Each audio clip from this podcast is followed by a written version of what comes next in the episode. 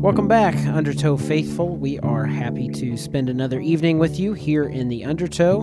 Uh, we're talking Kill or Be Killed number 19, uh, the penultimate issue of the ongoing Brubaker and Phillips book, Kill or Be Killed, uh, from Image Comics. This is, of course, the Undertow podcast, the podcast dedicated to the crime comics of Ed Brubaker and Sean Phillips. Uh, my name is Robert Watson. On the other end of the line, I have my more qualified co-host, Bubba Beasley. Very glad to be here. Sorry I missed uh, last time, but you you did you did good flying solo, and I'm very glad to be back. Even even if I'm a, a still a little under the weather from a from a cold I picked up from my daughter. So yeah, yeah. Bubba's been fighting a cold all week, but uh, so we are. It's a Friday evening here, and we're going to get the episode recorded before uh, number the big number twenty comes out, which happens uh, next Wednesday. So that will be the conclusion uh, for now of Kill or Be Killed. So obviously, lots to talk about this evening. Um, as always, you can find our episodes undertow.podbean.com. You can find us on iTunes. You can send us an email, undertowpodcast at gmail.com or at Undertow Podcast on Twitter. And again, we always appreciate fans reaching out, kind of letting us know um, what they like about the show and what's going on in their world. Um, did want to give a shout out to Kevin Sells. Uh, he's a he's a faithful listener of the Undertow podcast, and we uh, correspond fairly frequently on Twitter. Um, he sent me a, a, recommendation the other week about the Prague Coup from Hard Case Crime, which is due to be released in December. I'm excited to check that book out. I had not heard about it yet. Um, but yeah, big thanks to Kevin for reaching out and uh, keeping in touch with us. We appreciate hearing from fans and uh, encourage other listeners to do the same.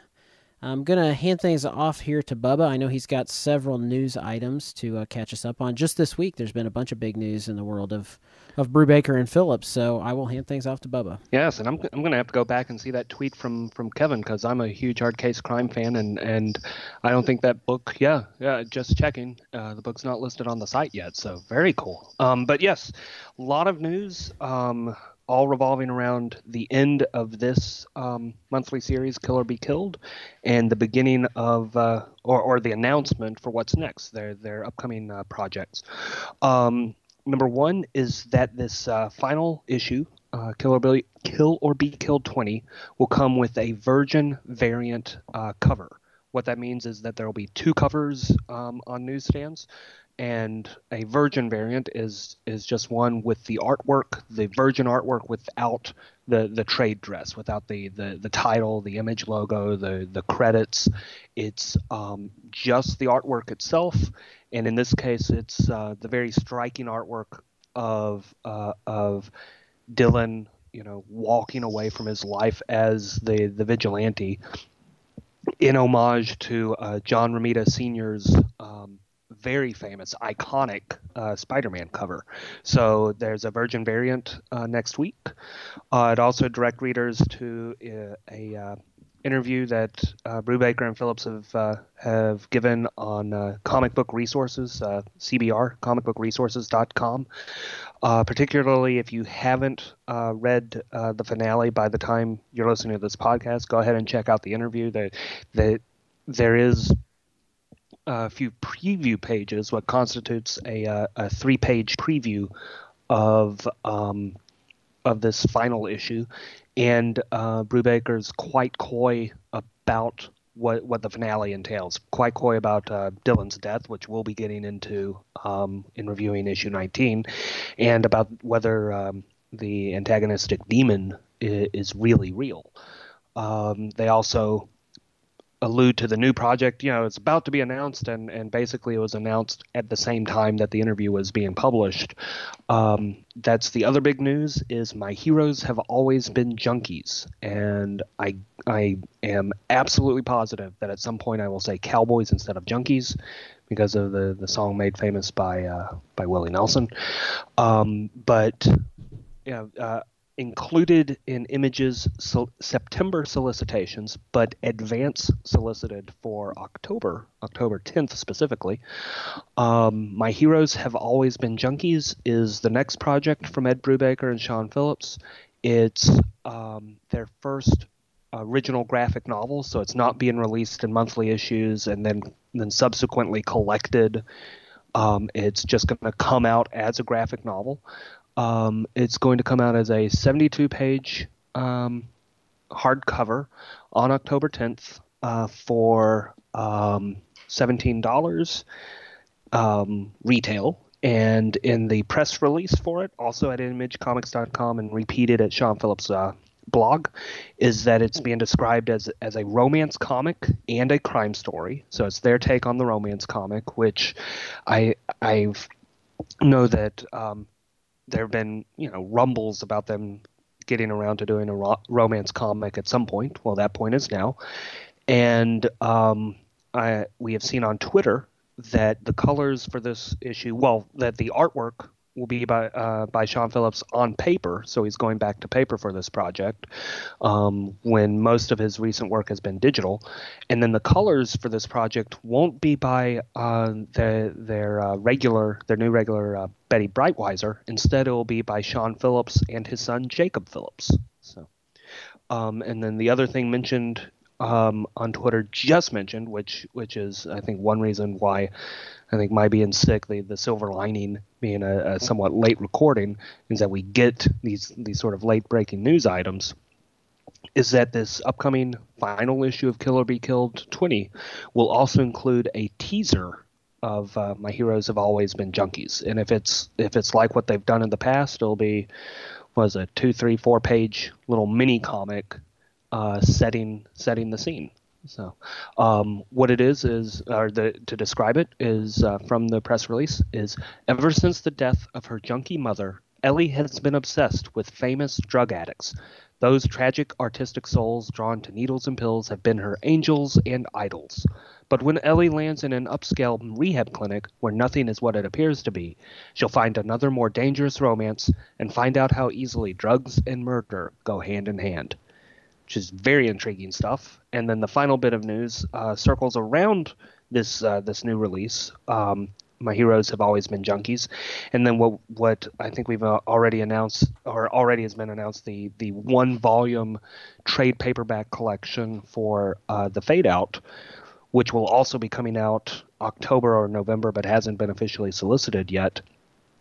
At uh, Sean Phillips Big Cartel um, store online, you can purchase prints for the cover art. Either a print for the uh, the the fade out single single volume uh, trade, or the cover art for My Heroes Have Always Been Junkies.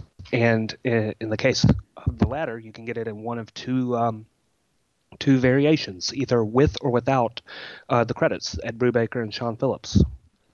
Yeah, and that the that was very interesting in that um, CBR interview that you know when Sean announced that he was going to be drawing on paper for for the next book. So presumably there could be maybe some at some point there may be some original art available from um, this uh, this original graphic novel if if he decides to sell some because he would actually have a physical um, copy of the original art. So yeah, that was that was an interesting piece of news for sure. And then the last thing that's kind of cool is uh, just uh, by chance uh, the uh, you know the last issue of Kill or Be Killed is coming, yeah, June 27th, and so that will also that should coincide with uh, our 25th episode of the podcast. So again, obviously we don't do these podcasts super frequently, but you know, 25 is 25, so that's kind of cool that they uh, coincide. And and I appreciate their their planning like that. That's that's pretty nice of them. So. it really was. It really was for them to to dictate the, the scheduling based on our 25th episode.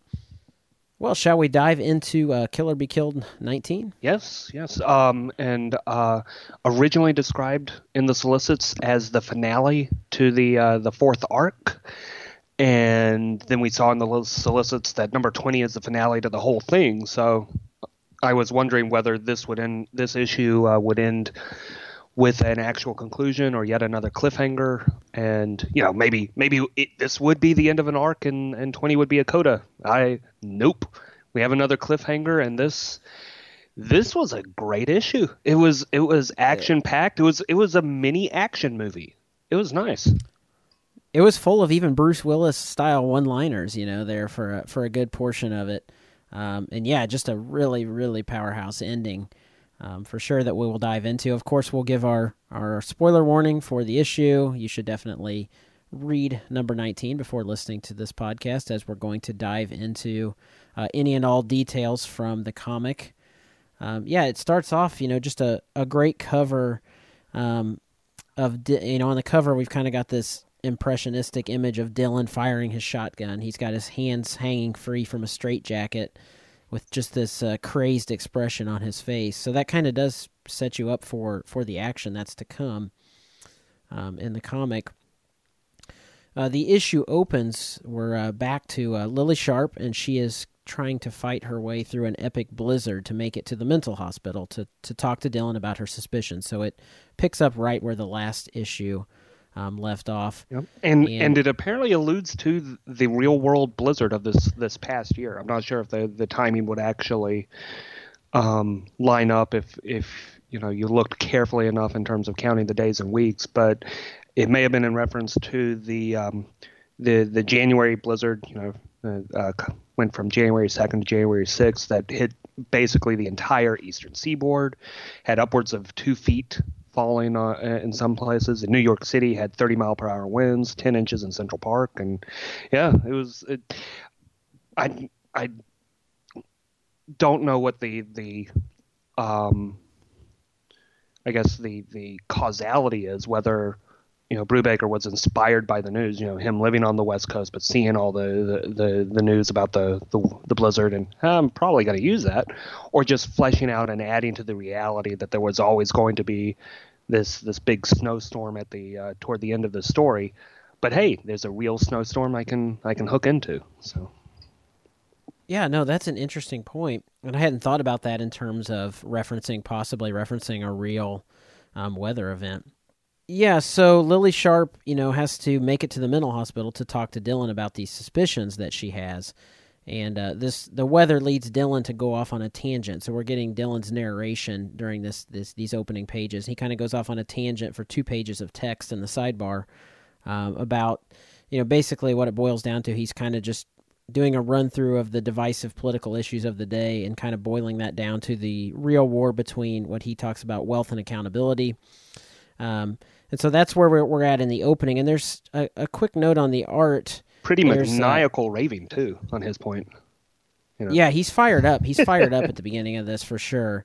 And there's just a nice thing in the art that I took note of. It there's a little montage of Lily in the snow and at her house watching the blizzard outside. And then we get an establishing shot of the Serenity Oaks Hospital, and then Dylan in his cell peering out at the same storm. So it kind of creates a nice continuity, I think, between these two characters um, in their different locales, but they're both sitting there watching the snow from from their various locations and kind of yep. set you up for the issue. And it and it shows both locations. Um, her her house and then and then the uh, institution. And I think this is you know it's very early in the issue. It's the first um, full two pages side by side. This is the only time in this entire issue where we have um, the the the sidebar narrations um, which have been kind of a a hallmark of this entire series.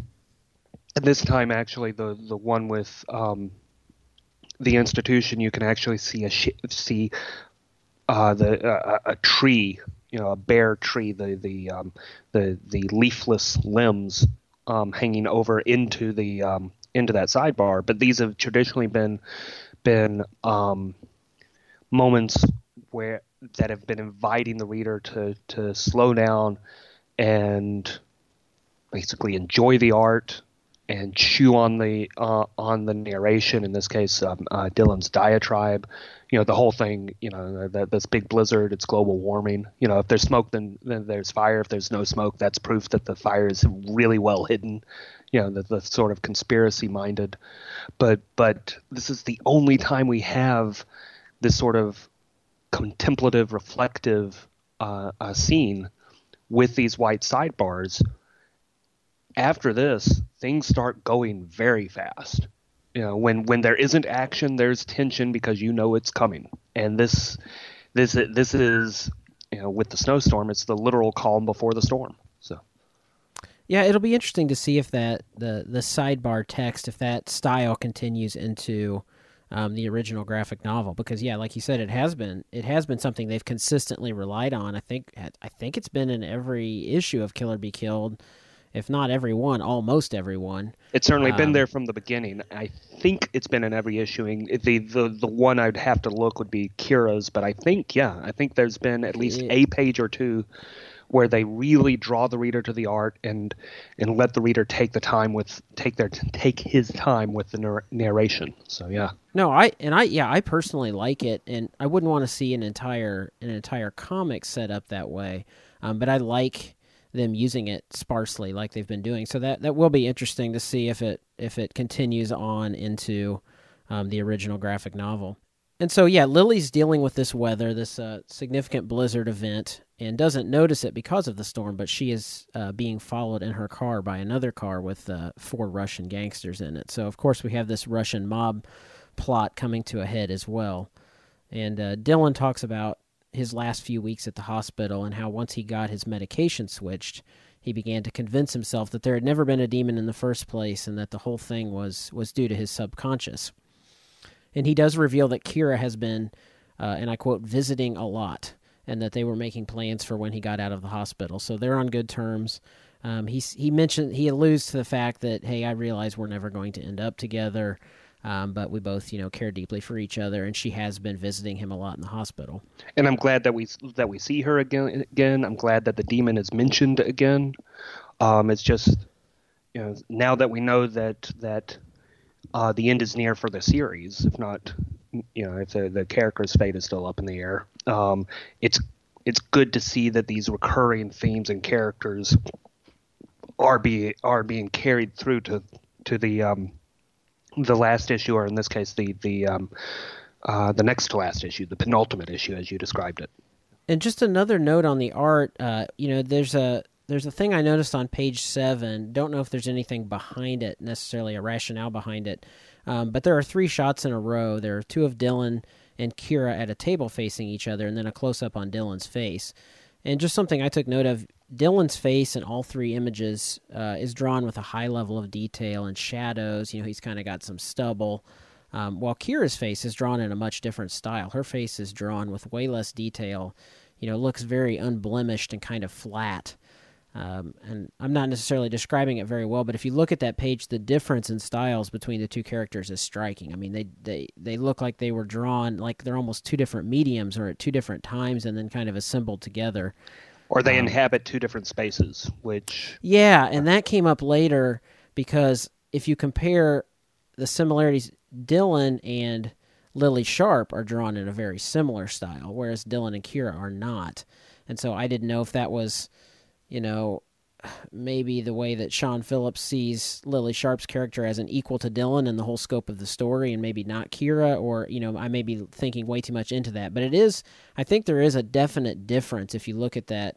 Um, whereas, you know, like I said, Dylan and Lily Sharp, it appears to be. I mean, it looks it looks like the same approach, whereas Dylan and Kira does not. And the thing that I would point out above everything else in the details would be. Um, look at the the the hair, for instance.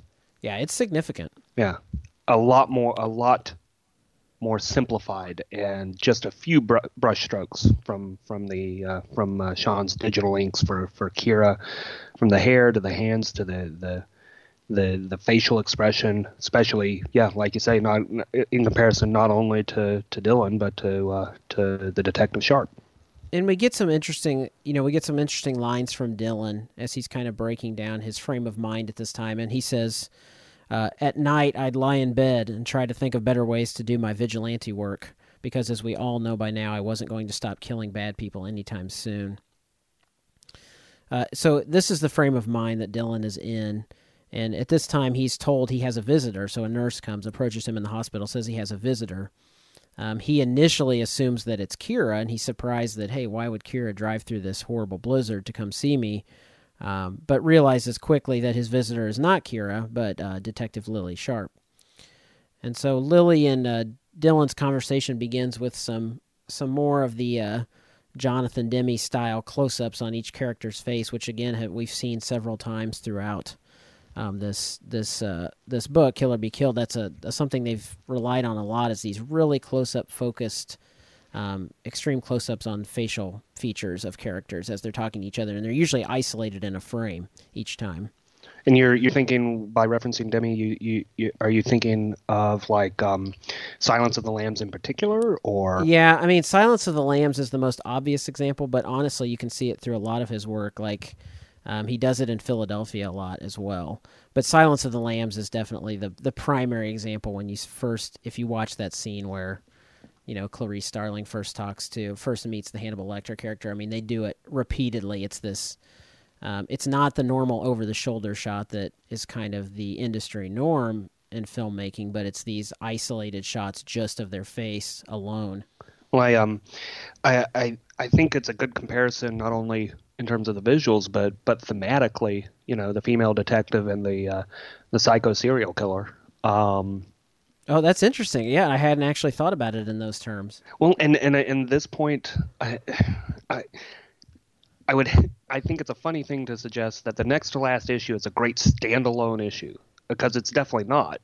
You know, it, it definitely builds on everything that's come before, but it it's it works very well as its own little chapter as this almost little action movie set piece, starting off with the confrontation between the between the the intelligent but very academic cop and the the psycho serial killer who is at least in his own mind uh, a supervillain. He's already and at least mentally he's been monologuing um, about oh what was it the the the raving about uh, wealth versus accountability, and he's already, like you said, he's he's planning on what he's doing to get get out, and he shows up here, um, and you know he's calm, he's in control of himself, you know, throughout this this interview slash you know this informal interrogation. He he realizes he's he's realizes that he's not being arrested and realizes what that means. You know, he he is in control of the situation throughout most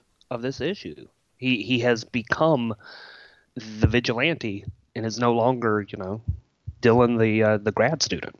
And I do like the scene. I like I, I like the, the the setting of it. You know, the the interrogation room, which, you know, I've seen seen a few times. You know, Gotham Central and police procedurals, but but behind the um, the the the shots, you know, where we're focusing on the uh, on the two characters, we do have these motivational posters that you would see in a psychiatric uh, hospital, which you know, thrive or sur- survive. You know, uh, it's okay to ask for help, and the sort of things that are actually actually useful. And and and if if somebody asks, you know, where I where I where I stumbled across the idea that it's okay to ask for help, I should probably not tell them that it's you know a comic book about a serial killer. So yeah, this is in this room. The like you said, it is a strong scene. Um, with Dylan and Lily Sharp in this conference room. So she confronts him about, you know, the possibility of there being two vigilante killers. Um, reveals that she has talked to both Dylan's mother and Dr. Ridley, who told her that Dylan was convinced he was the vigilante a few months ago and I thought it was smart of Ed to, you know, that seemed unrealistic that the doctor would reveal that. But again, Ed addressed that quickly, you know, because Dylan caught that too and said, "There's no way Doctor Ridley would have told you that." And then she said, "Well, actually, your mom signed off on, you know, basically your records being released because she was worried about you." Uh, but yeah, Lily quickly lays her cards out on the table. You know, she says she knows about the gun, she knows about the typewriter, uh, she knows about Dylan's dad's artwork in the attic and is also pinning the death of the hospital orderly Perry on Dylan. So she's, you know, she's figured out pretty much everything at this point, um, and obviously gets Dylan's attention quickly. And he reveals in his narration that yeah, Lily has him dead to rights, but then he realizes, you know what, I haven't actually been arrested, and the justice system is so messed up that you know maybe I'm in okay shape. And so he's he's feel he kind of gains this confidence. He's getting ready to walk out, and then she kind of she drops the bombshell on him and says, "Why did you shoot your drug dealer?" And so this really, you know, and then she pulls out the picture of Dylan at Rex's funeral, and that kind of is the is what finally makes him crack, and he just begins to confess everything to her about all of his crimes at this mention of Rex. Yeah, I mean it's it's it's a wonderful, you know, parrying back and forth, dodging, and and you know, it, it's very professionally done in terms of of of Detective Sharp knowing what she's doing and coming out blow after blow.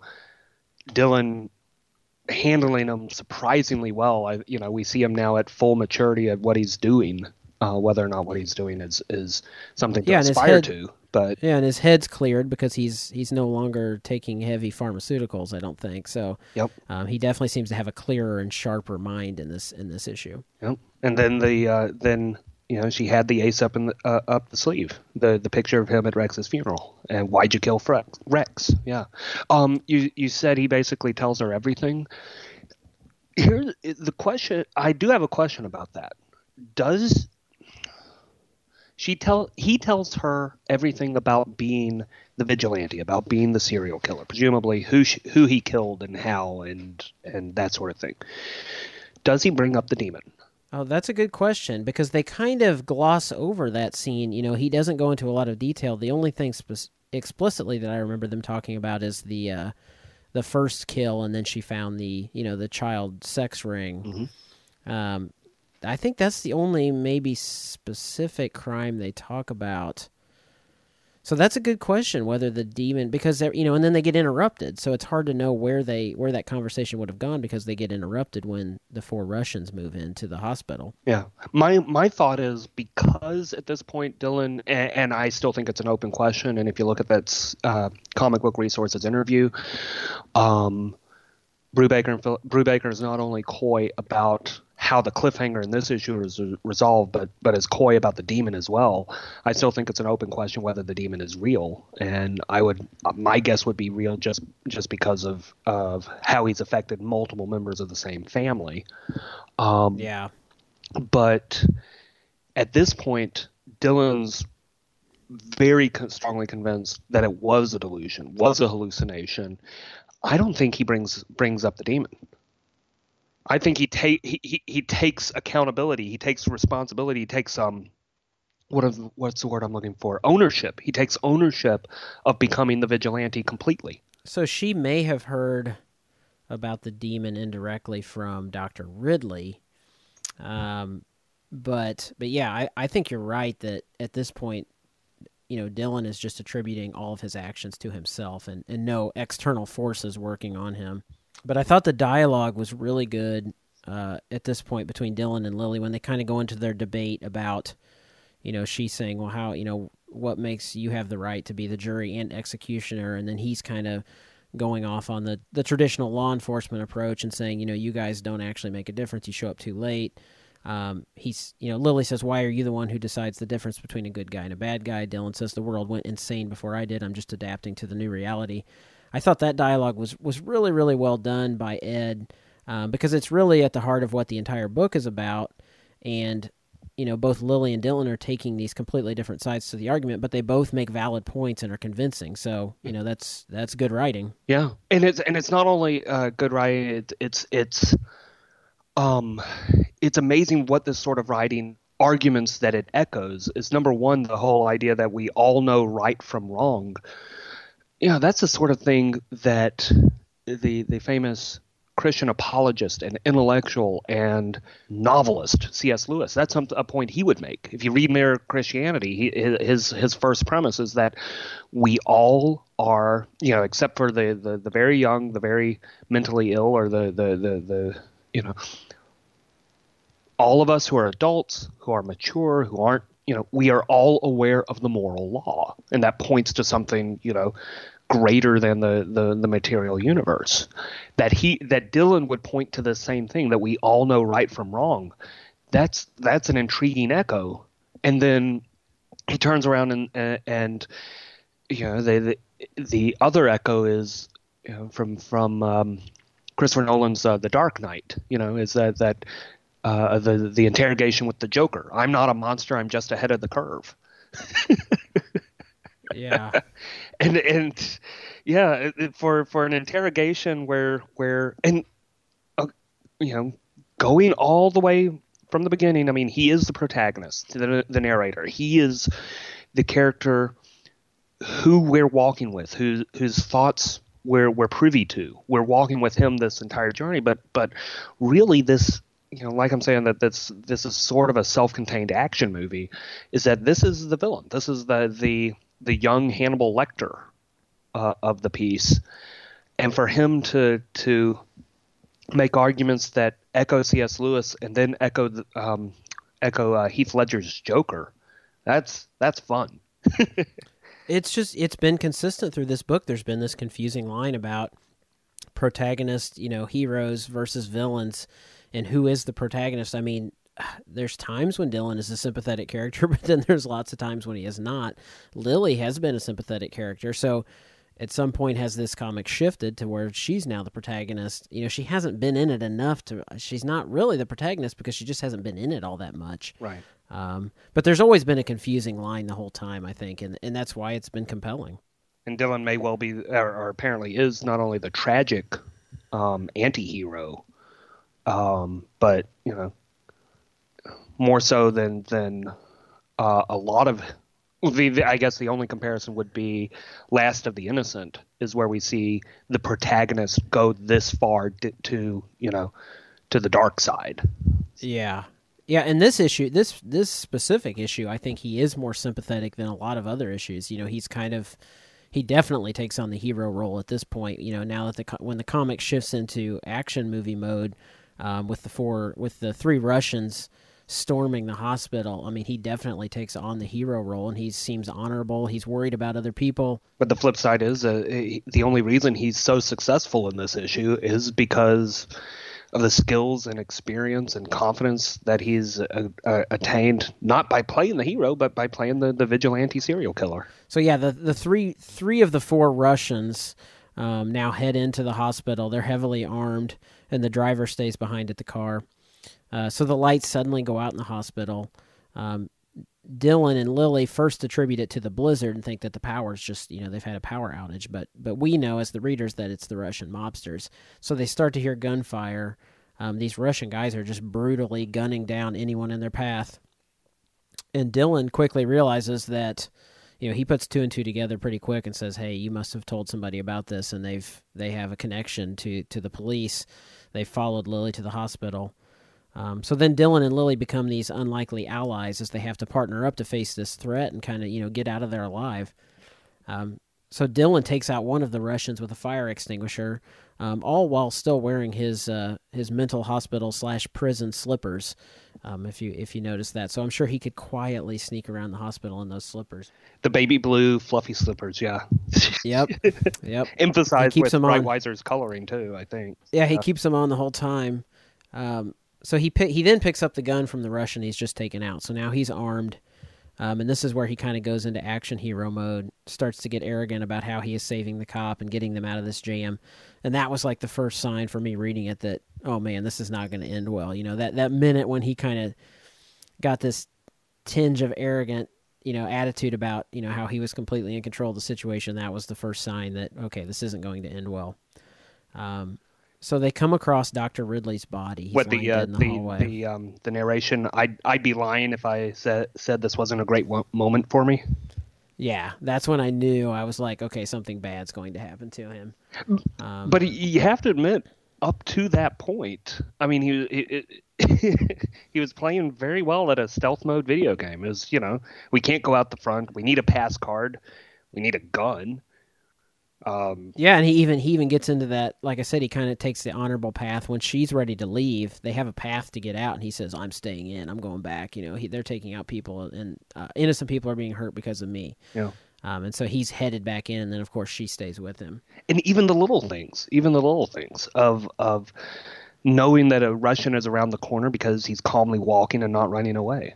The cold analytical part is like, well, it, it as much as, as that hubris is a warning sign, he kind of earned it at least. no, you're right. And then they kind of contrast, you know, Dylan's skill and efficiency at this. Um, they contrast that with, with Lily, who is inexperienced and, and admits that she has never shot anyone. Um, and then the two of them team up to uh, to distract and shoot the third Russian.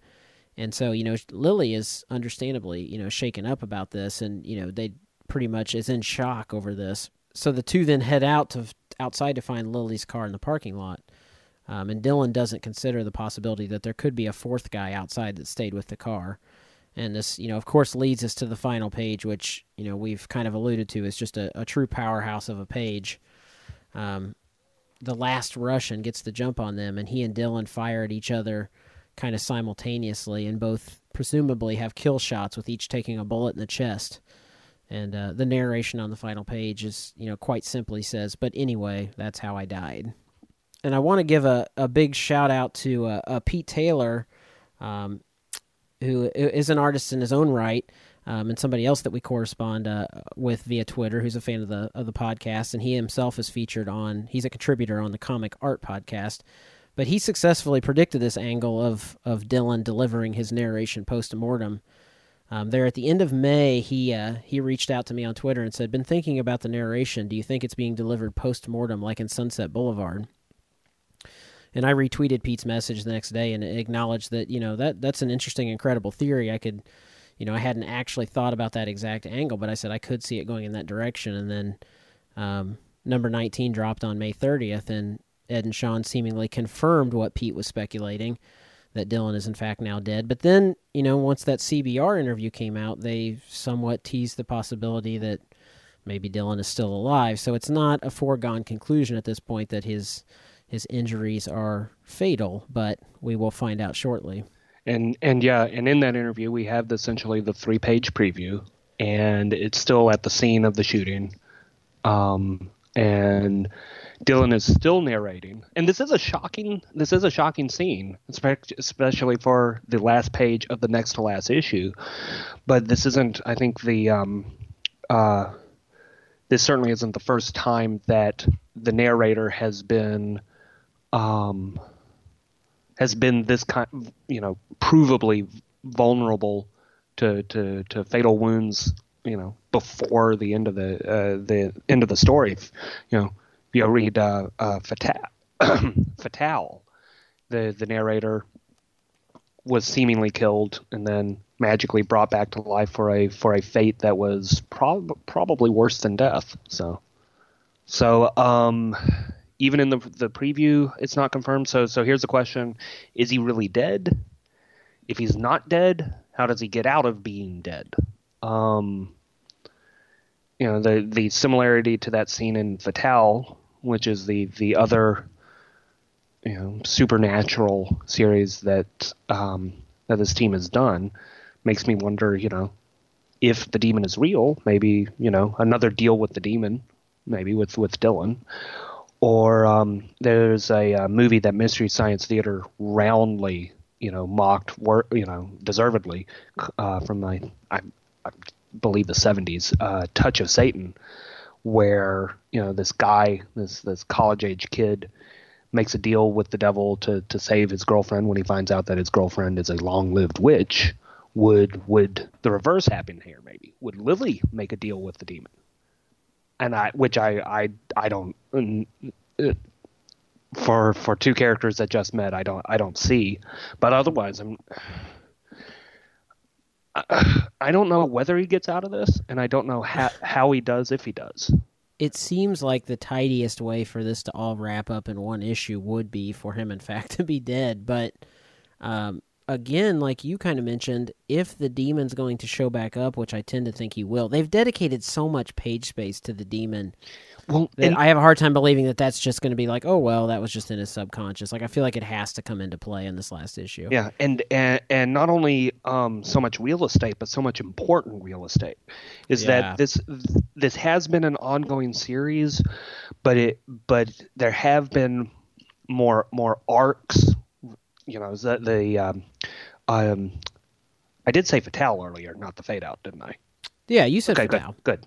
It, it, uh, but going back to say to the fade out, that's one complete story that was somewhat arbitrarily broken up into three, four issue arcs, Act One, Act Two, Act Three, which they, they don't really read as acts. They really do read as one one giant novel. In this case, I think the the the tr- the trades more um, more appropriately collect actual arcs, and at the end of each arc, there's the demon on a full page spread for for for arc one, arc two, and arc three. You know, the him dis, uh, uh, Dylan discovering the, that the demons in his dad's artwork and discovering that the, that that um, the artwork is in the um, in that uh, uh, gallery, and then discovering that um, you know Kira turns around when he thinks everything's solved, Kira's turns around and then instead of seeing Kira's face, he sees the demon's face. Yeah, you know the the interview mentioned um, uh, cover topics about not just about this series that's wrapping up, but you know visiting this this world, um, both in a in adapting this this story into a film, you know, with uh, some of the creators behind behind the John Wick movies are adapting this, but also asking would would um, Brubaker and Phillips return to this to this setting to this world um, in another comic series, and uh, Brubaker said you know that he learned uh, never say never. Um, if he were to return, um, whether Dylan lives or dies, a real demon would be an obvious uh, an obvious hook for continuing the story, either continuing it forward or one of the things that I would would love to have seen had this been a, a longer series, something longer than than just 20 issues, is to have seen firsthand what the demon was doing in the lives of of Dylan's um, of his father and of Dylan's um, one stepbrother, uh, his um, half brother. So, so that Yeah, those stories knows? could We always could- be told. So. I, I'm I'm foreseeing uh, an ongoing series with the demon just forcing Mason to continue to do obnoxious things once a month. Um, I think that could be an interesting angle that they could explore. But I mean, I yeah, no, I'm legitimately uh, really excited to read number twenty, and then uh, you know, bringing our 25th episode to you, where we'll kind of break down. Uh, not just Kill or Be Killed number 20, but just kind of the series as a whole and where it fits in the uh, in the Brubaker and Phillips catalog. All right, well, we will kind of shift gears here, and I know uh, Bubba's got a monthly recommendation for uh, for this episode, and I'm excited to hear it. It's on my list of things to read, but I have yet to read it. So take it away, Bubba. Absolutely. Yeah, I have a, uh very, very strong recommendation this month. It's uh, for the uh, the the graphic novel um, Lawrence Block's Eight Million Ways to Die, adapted by John K. Snyder III, uh, released by IDW Publishing just this week. Um, it's one of the reasons why you know the silver lining of me being sick gave me the chance to to uh, get this book to track it down at one of the my local stores. They held on to it for me, um, and got it Wednesday lunchtime and and read it that afternoon, absorbed it, devoured it, and then the then enjoyed it so much, passed it along to the missus. She she liked it though though she admits that it it's it's a little dark. It is, um, but this this is a strong recommendation. Um, a very different art style, but uh, um, would say that that it still has the same kind of alchemy as um, Darwyn Cooke's adaptation of Richard Stark's Parker books. This is John K. Snyder's adaptations of Lawrence Block's uh, Matthew Scudder. So um, I think we've mentioned the Parker books in the, the past, particularly on the uh, the um, episode centering on on Darwyn Cooke. But um, Parker was was on the one side of the law, the this sort of um, not sort of this quite amoral, driven, professional um, master thief. Matthew Scudder is this um, very flawed, very human ex cop, um, an ex cop in part because uh, uh, because during a shootout, one ricochet went bad and and and um, hit a, a uh, an innocent civilian, a, a kid, uh, fatally wounding the kid, and um, and basically Scudder became an uh, quit the force and became an alcoholic because of that. So, um, which all of all of which is preface to to this novel and and really to it's the backstory to the first few um, Scudder books. Um, this book is seriously about as good as the Parker books, and it's almost as flawless. I've like noticed one, I think, I think one typo, just like with the uh, the Parker books, uh, Darwyn Cooke misspelled um, the other uh, a, a secondary character, um, Grofield, uh, who comes up in other novels. So you know, they, if that's if that's the the the thing you got to complain about, you you're hitting some pretty high marks, and and this so I really, really like Lawrence Block as a writer. Um, he's been one of the more popular uh, living uh, novelists to be published by Hard Case Crime again and again. And I like his crime fiction, his nonfiction, his short stories, his essays. Um, but I haven't read a whole lot of his Matthew Scudder uh, mysteries, and they are they are true they're, they're true mystery books. You know, there's a there's a crime that happens early on that has to be solved, and um, the one book of his that I did read uh, or the one Scudder book of his that I read was A Walk Among the Tombstones, which was re- originally released in '92. It was adapted into in 2014. Uh, written in the film written and ad- directed by Scott Frank, starring uh, Liam Neeson as uh, as Matthew Scudder, and as a uh, as a tie-in, Hard Case Crime released a um, a movie tie-in mass mass um, mass market trade paperback or mass market paperback, and read the the the novel.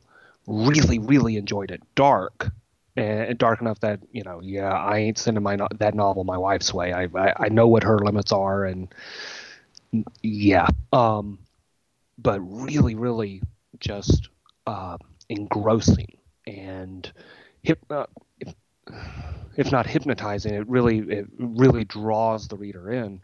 And the movie was good, really good casting was great, but you know, as a, as an adaptation, you have to make changes, and the changes kind of fell a little flat for me. That there was a cliched action ending compared to the novel, and there were were flourishes in terms of, of of film, you know, editing juxtapositions, in terms of musical choices that that I didn't think worked.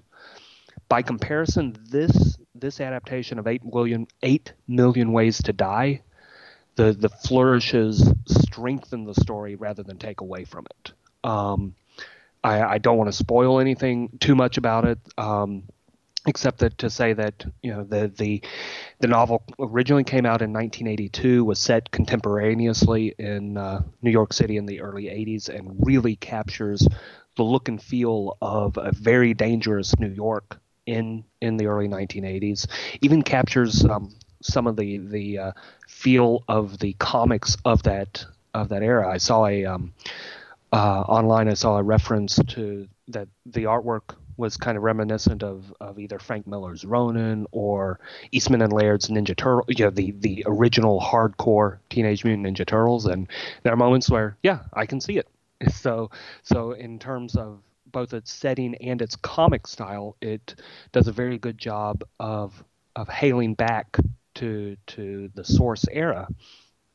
But the artistic flourishes. Um, the one thing I the one I would point out with that wouldn't spoil anything is um, single circles are being used uh, on occasion to um, to to represent drinks. So his client comes in, uh, orders a coffee. Uh, coffee, I think, was sweet and cream, and he orders it black. And then while while they're ordering it, and you, you just see two circles, you know, offset, one next to each other. One black coffee, the other, you know, clearly the color of, of coffee with cream. Later on, you see the circle uh, with the color of bourbon.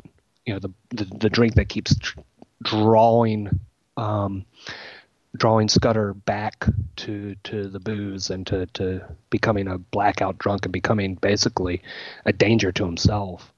And every time he's being drawn back to it, you know, that just small little symbol, the the, the bourbon shaped circle, is you can be used very effectively to, to to convey an awful lot without any without any words. Um, it's uh, a single graphic novel, so it's not, you know, it's not uh, just like the Parker books. It's it's direct uh, release as a graphic novel rather than um, serialization. Um, it's condensing what was then uh, Lawrence Block's longest novel of more than a thousand, uh, more than a hundred thousand words. It's condensing it into a um, a story of about 140 pages, but I don't think it loses anything. You know, I have not read this particular novel, but I've read enough Lawrence Block, um, and, and, from reading you know, particularly Walk Among the Tombstones, to say pretty confidently that this book not only perfectly captures the voice, which is an easy enough thing to do with with carefully chosen narration, you know, uh, first person narration, uh, uh, as the uh, the original novel did, but it also covers the the mood uh, of the the Scudder novels and, and of Lawrence Block's writing, and really covers um, both the mystery not selling short the clues and and the brutality of uh, of of the crimes that take place, and the the personal struggles that um, that Scudder goes through. You know, coming to grips with his uh, with his addictions. Um, the the the summary online at IDW's site is that in crime ravaged 1980s New York, a troubled ex cop turned unlicensed detective takes on his most dangerous case, hunting down a serial killer hitman and ultimately coming face to face with his deadliest enemy, himself, in John K. Snyder III's graphic novel adaptation of the celebrated story by Lawrence Block. And I've got a feeling that this adaptation is going to be equally celebrated. This is this is good stuff. I I I I would not be surprised to see it nominated, you know, as an adaptation for next year's Eisners. I, I want to see these guys working together again. I want to see another Scudder novel in this format. This is great stuff. So a very strong, um, a very strong un, unalloyed recommendation for Eight Million Ways to Die. Um, the uh, the IDW adaptation by John K. Snyder of Lawrence Block's uh, Matthew Scudder novel. Yeah, great recommendation, Bubba, and and yeah, props to you for reading and recommended a book, recommending a book within 48 hours. So that's that's pretty impressive. You know, if you've been with us for we're what at two dozen episodes now, if you've been with us for the duration, this is definitely up your alley. If you're a fan of Brubaker and Phillips, this is up your alley. And I had a recommendation that I was contemplating getting into on this episode, but um, I kind of went down a rabbit hole on it, and I feel like I need to spend a little bit more time on it because it, it's worthy of, of some more time and research. So I, I will assemble that for a, for a future episode. But yeah, I think we'll we'll kind of wrap things up there. Um, we have, like I said, we're we're looking forward to the the grand finale of Kill or Be Killed. Um, we will be here next month to kind of talk about that, and then we're looking forward to. We're going to have a couple months here over the summer um, where Brubaker and Phillips are not releasing new material. So uh, Bubba and I are both looking forward to kind of diving into their back catalog and kind of doing some more some more episodes that are um, you know not following the exact format of just talking about one specific book. So we've we've got lots of different ideas that we're tossing around. So we hope you uh, stick around and and give it a listen. We'll have a, have to figure out you know what to do with ourselves when we're not getting a uh, a monthly fix. Yeah, yeah, we got a couple months, but definitely we're we're all looking forward to that October 10th date um, with the the original graphic novel release. So that will be uh, that will be exciting times for sure. Um, as always, we uh, encourage you to look at a give a listen to our past episodes. They are all available undertow.podbean.com. Um, they're all available on iTunes. If you're if you're an Apple user, um, you can reach out to us undertowpodcast at gmail.com or at undertowpodcast on Twitter. We'd love to hear from you. Um, and we look forward to uh, kind of circling back in a few weeks' time and we will uh, break down Kill or Be Killed, uh, the final issue. So, um, this is Robert Watson and Bubba Beasley, and we will sign off for this month and we will see you on down the road. I'm all washed out by the side of the road. Broken bones, Matilda left a note in the road saying, Baby, honey, child, I love you so long, but you deserve much better than me. Burning all miles in